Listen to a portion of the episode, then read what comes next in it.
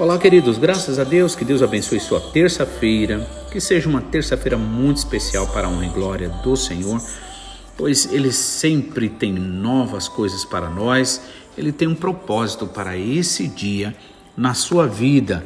Então fique em oração, fique sempre com a sua mente ligada no Senhor, peça a Ele graça, sabedoria, entendimento, para que você possa estar lidando da melhor forma com aquilo que o Senhor tem para você neste dia. Amém? Estamos vendo aqui a história de Jonas e sua fuga e também o seu castigo. Né? Lembrando que Jonas foi um profeta do Senhor que tinha sido enviado, enviado a Nínive e ele resolve então é, levantar-se ao invés, né, contrário àquilo que o Senhor falou, ele resolve ir para Tarsis, que é na atual Espanha, né, o ponto mais distante possível de, é, da direção apontada por Deus. Uma atitude bastante comum nossa. Nós temos a tendência de muitas vezes é, fazermos as coisas conforme a nossa cabeça, a nossa imaginação, a nossa forma de entendimento e acabamos muitas vezes realmente é, em situações difíceis, complicadas. Por isso, vale a pena a gente se voltar para o Senhor, pedir direção para Ele, entendimento, né?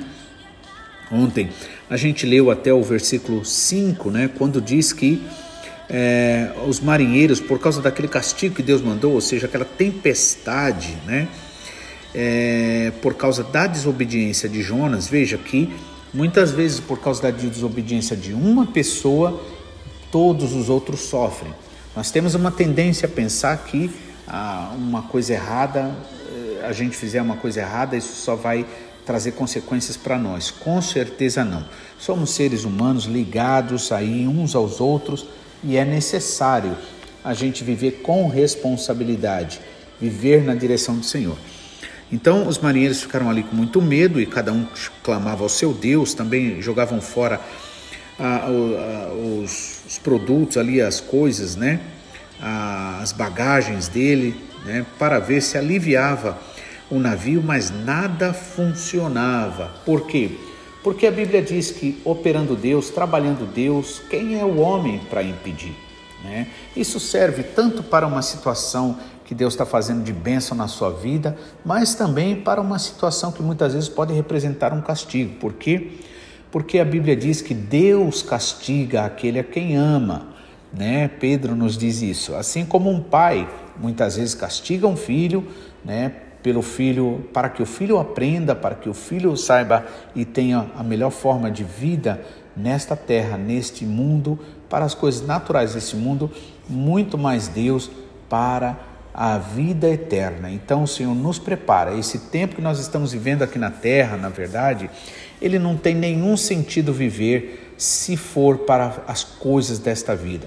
É necessário a gente lembrar que Deus tem algo muito maior do que nós podemos imaginar. Como diz também ali Romanos capítulo 10, quando o apóstolo Paulo afirma: o que os olhos não viram, o que o ouvido não ouviu, o que não subiu ao coração do homem, é o que Deus tem preparado para aqueles que o amam. Então é necessário nós amarmos ao Senhor Deus, nós sermos de fato gratos a Ele. E temos muitas razões para isso. Temos a saúde, temos a família, temos todas as condições no planeta tantas bênçãos, tantas bênçãos. Não vale a pena a gente ser ingrato, não vale a pena a gente ficar murmurando, reclamando, ao invés de agradecer e deixar Deus trabalhar por nós, porque a Bíblia diz que Deus trabalha enquanto nós dormimos, ou seja, enquanto nós descansamos nele.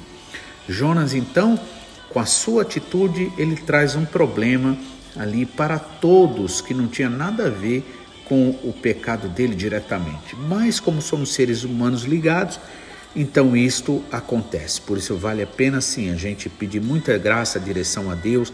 Não faça aquilo que realmente o Senhor não quer na sua vida. Ore, peça misericórdia a Deus. O Senhor te ajuda para que você não tome atitudes que você venha prejudicar não só a sua vida, mas também a vida da sua família, em nome de Jesus. Então, Jonas, né? É, então o versículo 5 diz assim: é, que o que Jonas, aliás, desculpa, versículo é, 8, né? Jonas, porém, desceu aos lugares do porão e deitou e dormia ali um profundo sono. E o mestre então do navio chegou a ele dizendo-lhe: Que tens dormente? Ou seja, como é que você é capaz de ficar dormindo numa situação dessa, né? Levanta-te e invoca o teu Deus, talvez assim haja. Teu Deus lembre-se de nós para que não pereçamos.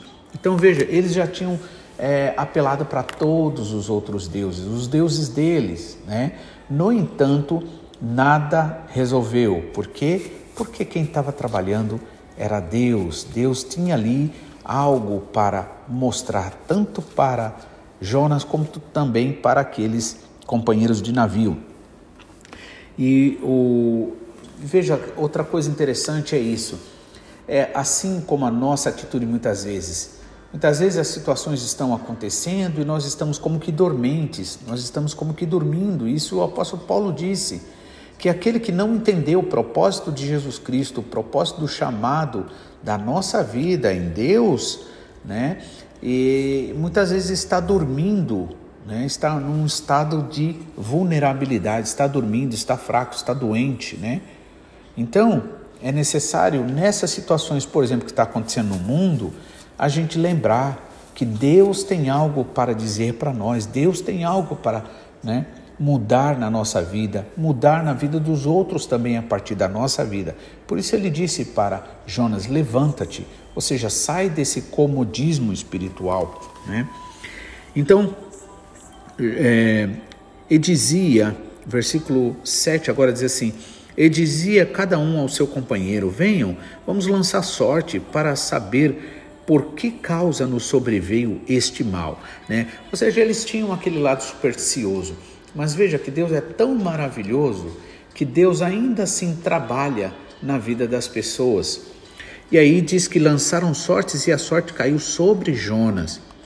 Tem um versículo em Provérbios que diz isso: que os homens lançam sorte, mas a resposta vem do Senhor. Na verdade, aquilo ali não foi porque eles lançaram sortes, né?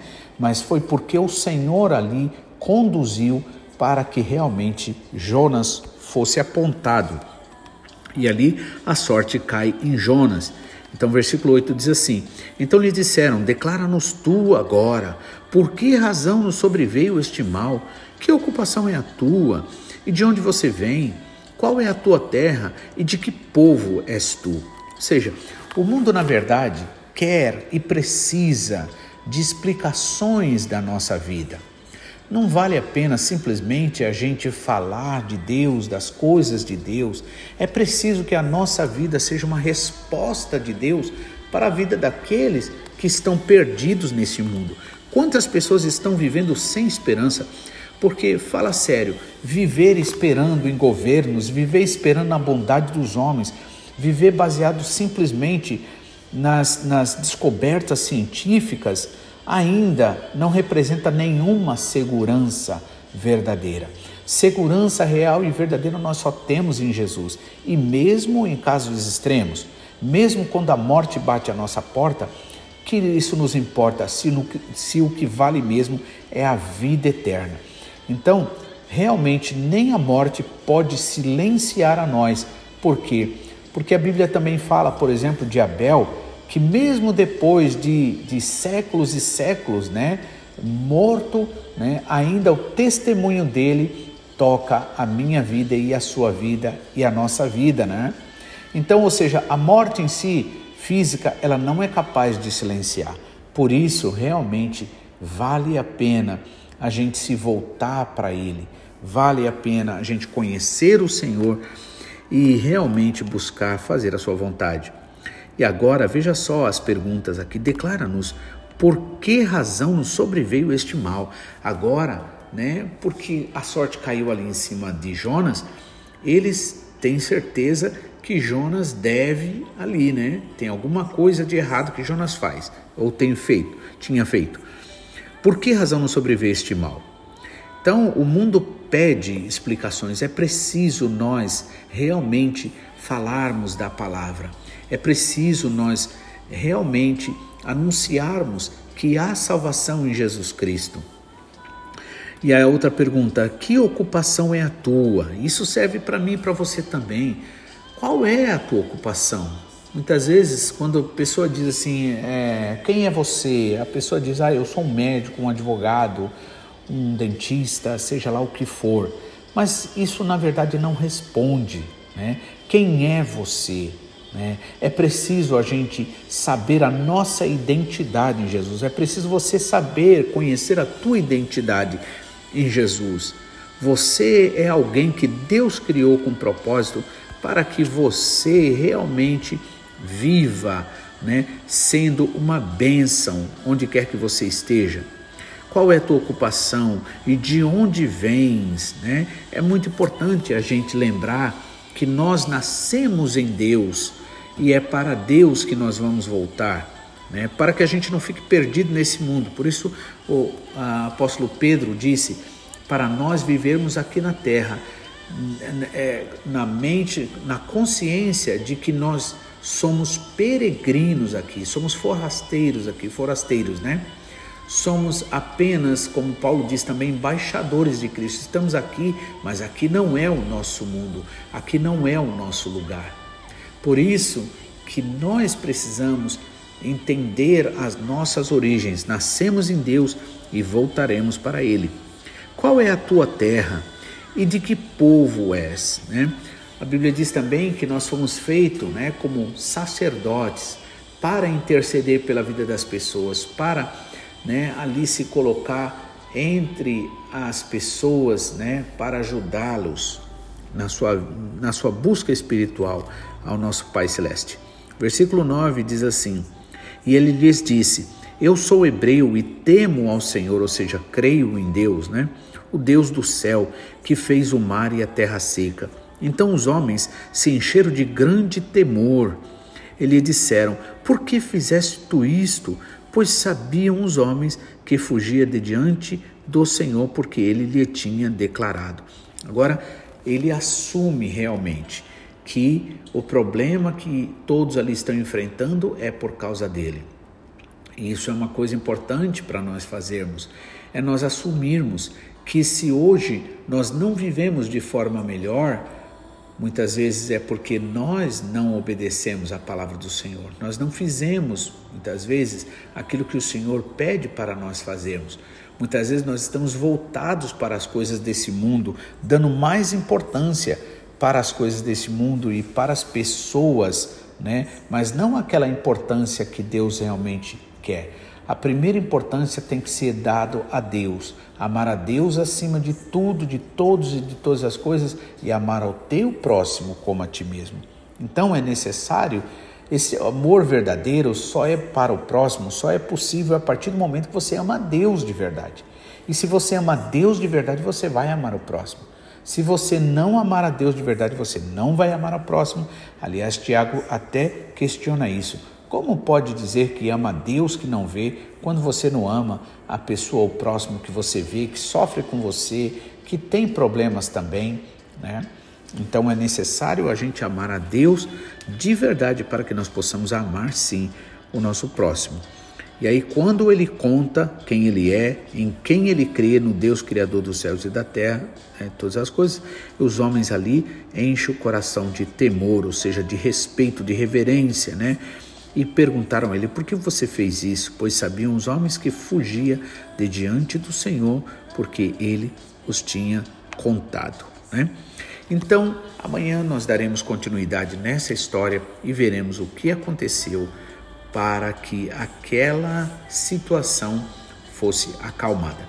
Deus tem uma solução para todos os problemas que você enfrentar. Fique tranquilo, mas busque acima de tudo, acima de qualquer coisa, realmente agradar a Deus. Que Deus abençoe você, que Deus te dê uma, o Senhor te dê realmente uma terça-feira muito abençoada, cheia da graça do Senhor, em nome de Jesus. Amém.